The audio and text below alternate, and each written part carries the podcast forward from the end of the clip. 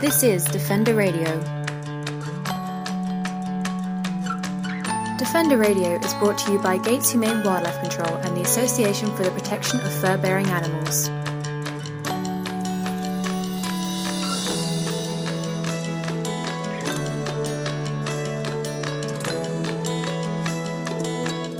On September 20th, 2013, the Association for the Protection of Fur Bearing Animals hosted the third annual Living with Wildlife Conference in Vancouver, British Columbia.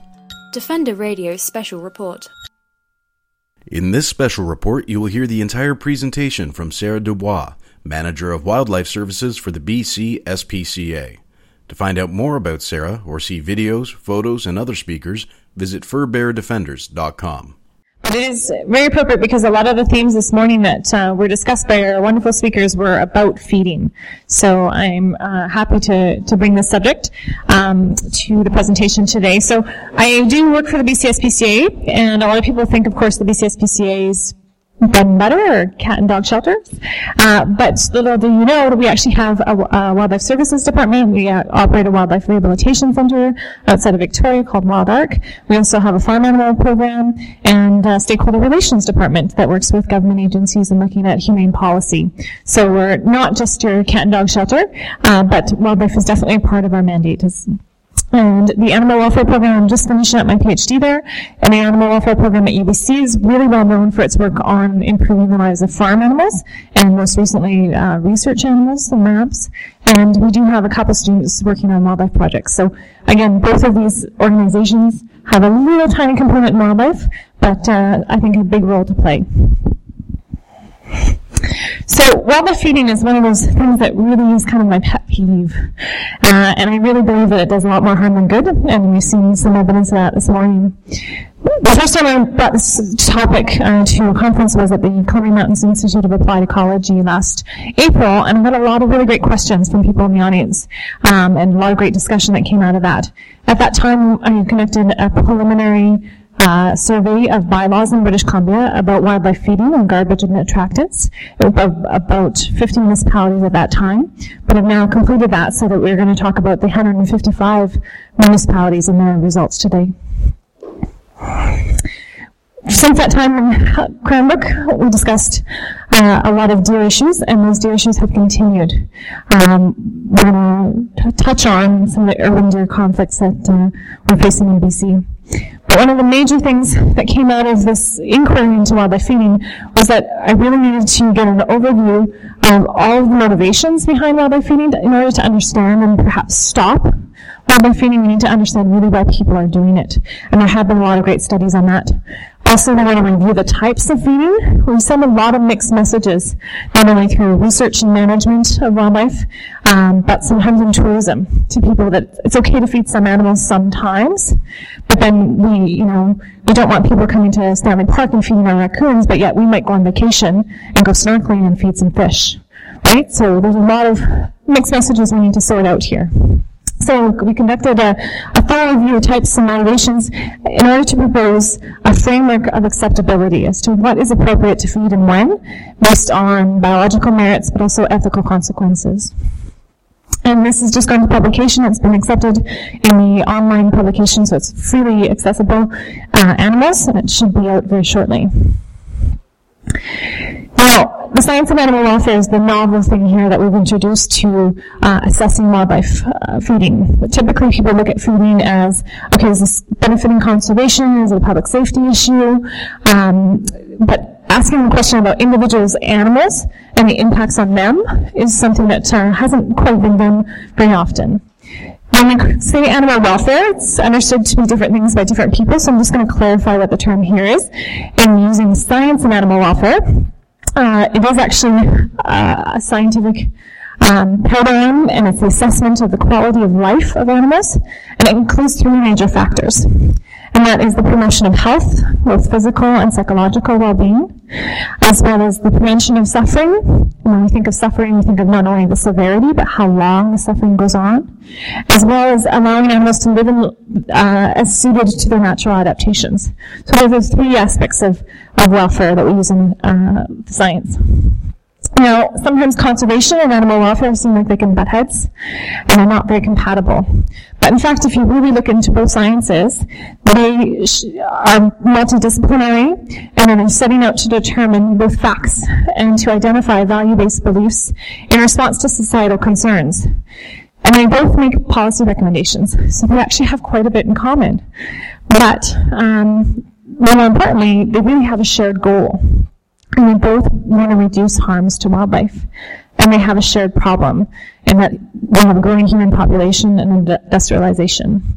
So conservation and animal welfare uh, need to, to really become better friends, let's just say. When we look at wildlife feeding, we have to really understand why people do it. And so a number of studies have gone into this to uh, measure why people are doing it, who's doing it, um, and how frequently. And they've found that there's a number of different reasons behind um, why. So first, of course, it's you know pretty obvious just to have that close contact. Maybe you really enjoy looking at these animals close up, feeling useful by providing the food to them, gaining an animal's trust is often cited as a reason to feed them. People want to get close to photograph. Uh, that's uh, another big one.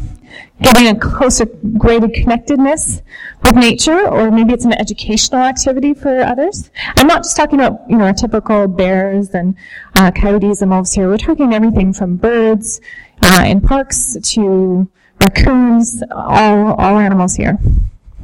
There's also ethical reasons that people want to feed wildlife. They feel that maybe they need to compensate for a lack of natural foods in the ecosystem because of human degradation of this uh, environment, but also they feel a protection and attachment to these animals. And they feel that what they're doing actually benefits them. They're helping these animals. So that's a big thing here. Because what we've seen more and more is that people are starting to have a blurred distinction. So we know that people who don't like wildlife trap and kill them, perhaps if they want to get rid of nuisance animals, but people who love wildlife love them a little too much. And they might think of them as their pets, as part of their family. And we saw this in Christina Lake, unfortunately, when uh, someone identified these animals as his bears that he was feeding on a property for a decade. And unfortunately, those bears had to be uh, eventually destroyed because of their uh, problem behaviors. So distinctly, we talked today already about larvae and unintentional feeding of wildlife.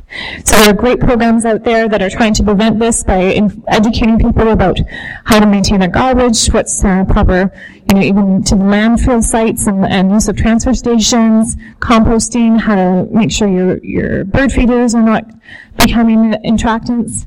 So I've got a lot of great programs out there trying to educate people about that. But when we look at intentional feeding, we can break these up into different types. You've got animals in captivity and animals that are free living. So a captive example, of course, is wildlife rehabilitation. These animals are dependent on people, so we have a, a, a duty to care for them and provide them with husbandry. But when we break down the animals that are in a free living environment, we have animals that are in research programs, the animals that are in management, as well as tourism and opportunistic feeding of wildlife. That's where the, the urban wildlife conflict often comes into this opportunistic category. So I'm just going to run through these categories briefly. So feeding and wildlife research, not something we, we hear but often, but scientific studies do undertake direct or indirect feeding to actually observe animals very closely. They want to answer ecological or biological questions, maybe like a home range size, uh, growth rates, behavior, reproduction, distribution. But thankfully, most of these studies are short term. They have small sample sizes, and they're using natural foods. They're not throwing out bread to the ducks to see what the ducks do next. Um, these are often approved, of course, by ethical review committees if they're done at a university. And of course, if they're going to be published in a study, the journal is going to make sure that they had some type of ethical review. So there's a lot of checks and balances to these, we hope.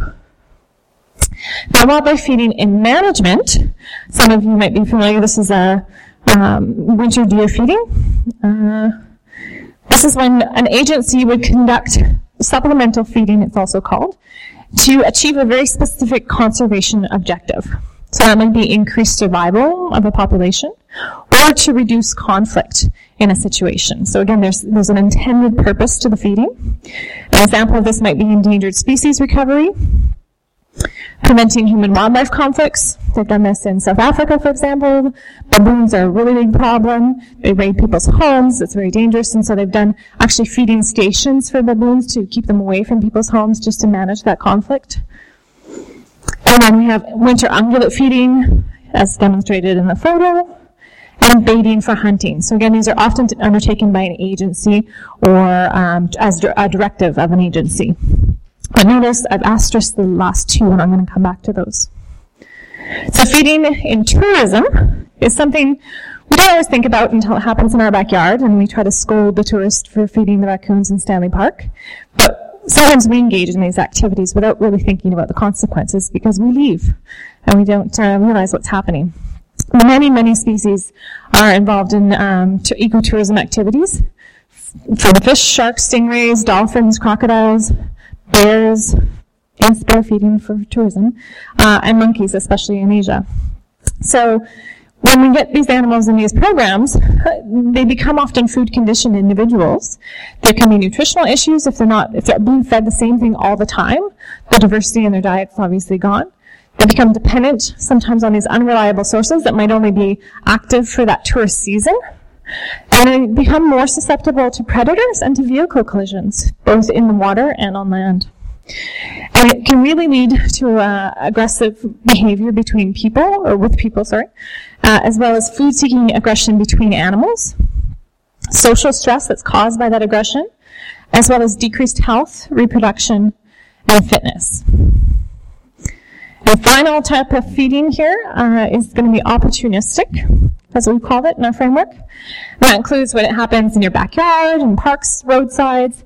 Often these are animals that are seen as harmless, so it's not a big deal to slip a few peanuts or throw them a little crumbs from your, you know, sandwich. Um, but there are exact same consequences to these uh, animals as well as to people sometimes. Uh, when you, you know, a, a, little bite from a squirrel or a chipmunk might not hurt too much, uh, but you know, it might lead to infection. You never know. So some risks here, and it's going to contribute more so to nuisance wildlife issues and poor animal welfare is our concern. Now, bird feeding. Bird feeding, whether you support it or not, um, it is going to be the, the most widespread form of human-wildlife interaction in the world. So we do have to recognize it's happening, and how do we just make sure we manage it appropriately? The concerns that are here that we do need to consider is the provision of uh, inappropriate foods, but we can manage that with proper education. Um, disease at feeders can be a welfare issue. Window strikes, uh, cat predation is a big one. Increased aggression between animals, uh, whether they're same species or interspecies dependency. Again, by the way we manage our bird feeding, we can hopefully prevent uh, a number of these issues.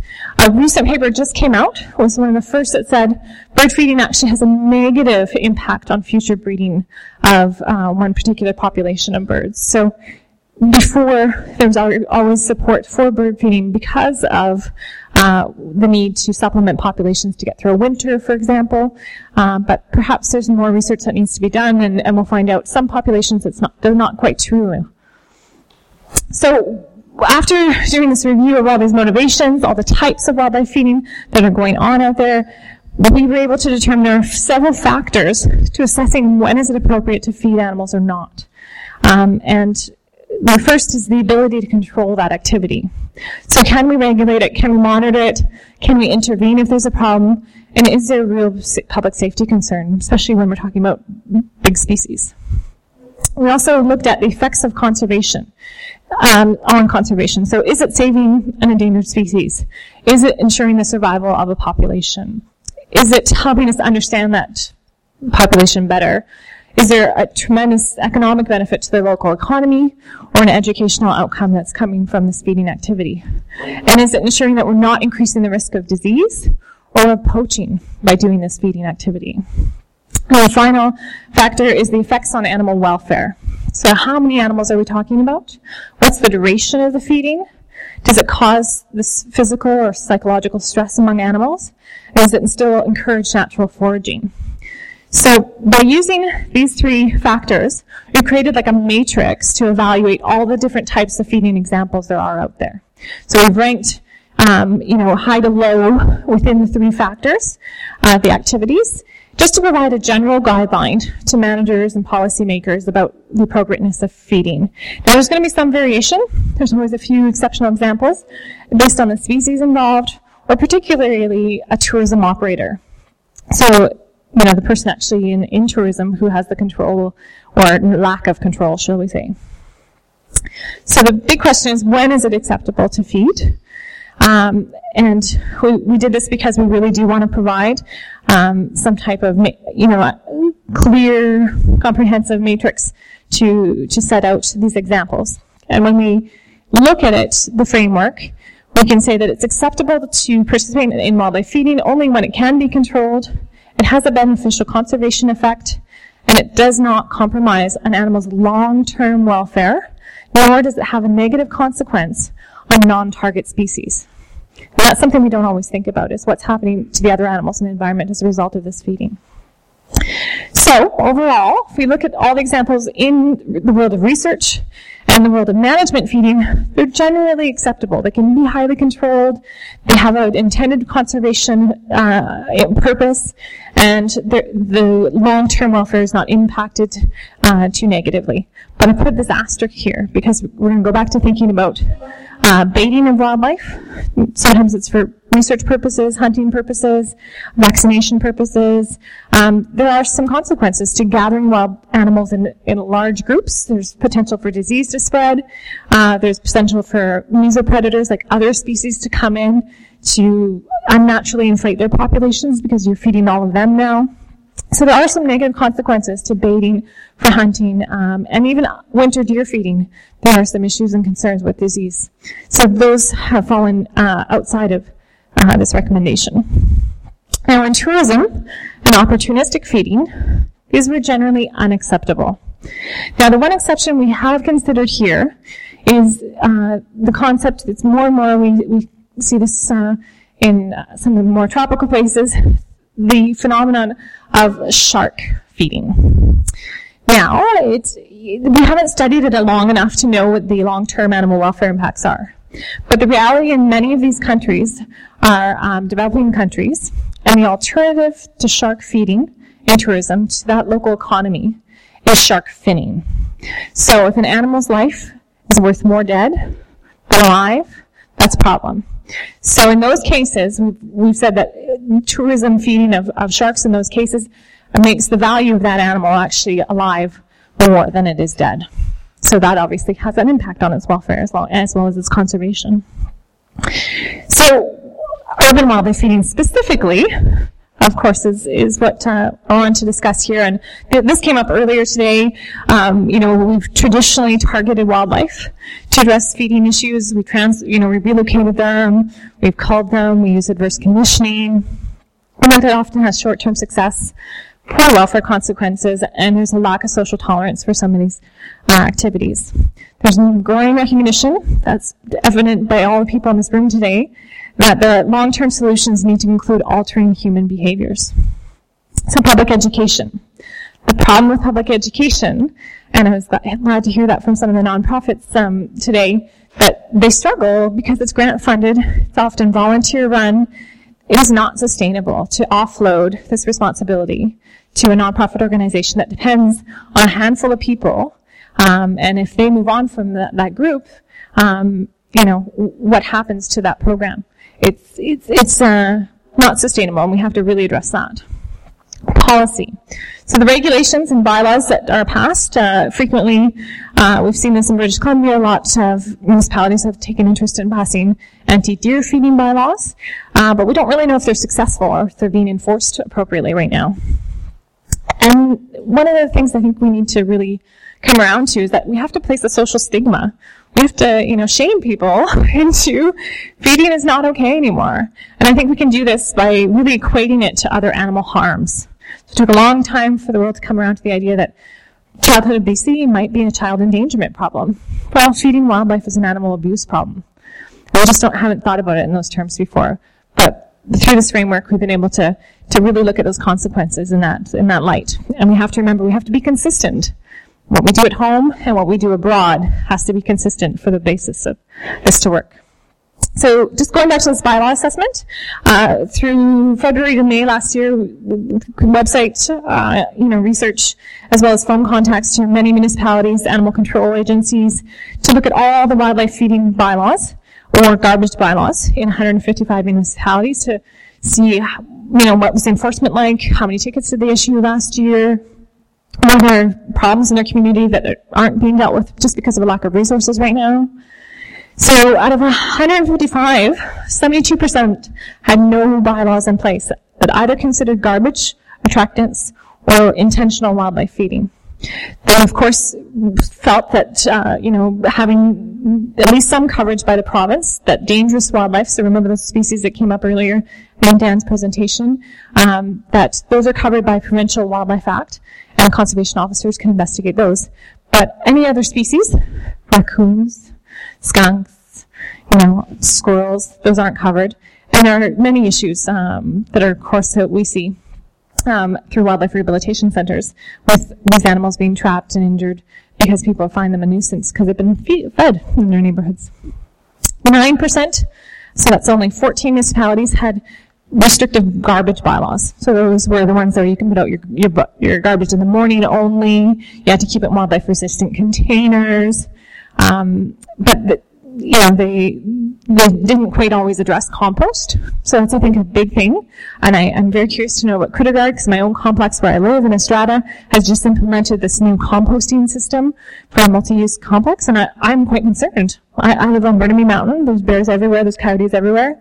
I want to make sure that we're not going to be that strata that attracts those animals. 12% had feeding only bylaws. So they didn't have anything related to garbage or attractants, but they did specifically talk about um, bird feeders. Uh, you can't feed in a park. But they were really scattered as to what species. You can't feed deer in five municipalities. You can't feed wildlife in one. You can't feed pigeons in another. So they obviously came up as individual cases that that municipality had a problem with. But you move over next street over, you're in a new municipality, and all of a sudden those bylaws don't apply. You know, there's a lack of consistency here. And finally, 7% had a combination of garbage and feeding bylaws. But again, they only address mammals. So people feed birds, geese, ravens, crows, and there's a lot of issues. So we're missing, we're missing some animals here. So overall, findings were that there's very inconsistent application of bylaws in British Columbia. We're not addressing all species. Uh, it wasn't a high priority for a lot of municipalities. You know, it was just um, one more thing uh, on a long list of bylaws that they had to enforce. There were very few fines that were actually given out, and most fines were extremely low. It wasn't even worth going out to give the fine. A lot of the municipalities said, of course, educational approaches are always used first before there's any uh, fine. Uh, but they were really it was interesting to hear. Many of them had the same situation that there's always that one or two properties that's consistently coming up for complaint, and they put the bylaw in because of that one person. So repeat offenders are actually a common theme in a lot of this work, and I think that's where we, we need to really start to understand how we can stop some of this so urban deer feeding, as we're going to hear about this afternoon, uh, has been a significant issue for the past couple of years in the province, uh, feeding as well as conflict um, and other other issues surrounding urban deer. So in Cranbrook, Kimberley, and Invermere, they've all conducted fairly controversial culls, and there are more uh, communities facing this issue, and including the CRD. 172 deer were killed uh, during these culls because of a nuisance complaints, fear of public safety. Uh, they were not um, killed because there was a disease concern or an environmental impact. There have been culls in British Columbia before on some of our islands uh, because of these reasons, um, but in these cases, in these communities, those weren't the factors. Urban deer feeding was cited as a concern in the Ungulate report. Um, and I think the most telling actually is a study from Erin McCance. She presented in, in Cranbrook and I've since corresponded with her to find out about her results. And she actually tracked deer throughout the city of Winnipeg and finally determined that they're all going to the same spots. because there are repeat feeders in the city of Winnipeg. And it was only until they increased their fines to $350 and they went out and actually fined people that that feeding stopped. So they've definitely, um, you know, gone and said, you know what, the educational approach isn't working. We need to take a step up. Uh, and, and they've been able to address a lot of uh, the attractant issues uh, as a result. So how do we silence this dinner or lunch bell? Well, it, it's very challenging, as uh, many of us know. There's there's many different factors here, but I think if we can com- combine both proactive enforcement and education, by all of these groups working together, we need to have consistency of bylaws. We need to apply it to all wildlife, and we need to target repeat offenders, and I think that would be a big first step. We also need to research some of these direct measures that are going to affect people's behavior. They know that we need to understand their motivations so that we can you know, educate them on why it's inappropriate to be feeding these animals. And I think by using animal welfare science, again, we're going to get at the people who think they're doing good. They think they're helping the animals. So we t- equate feeding wildlife inappropriately, as uh, as we've seen, is actually quite a serious harm to to animals. So we need to put it on that same level as cruelty uh, in in wildlife. And if we can find some alternatives uh, that are humane to satisfy our desire to connect with wildlife, you know, thankfully more and more technology is allowing us to do that by having webcams on uh, wildlife. Hopefully, we can keep our own visual appetite for wildlife in check. This is Defender Radio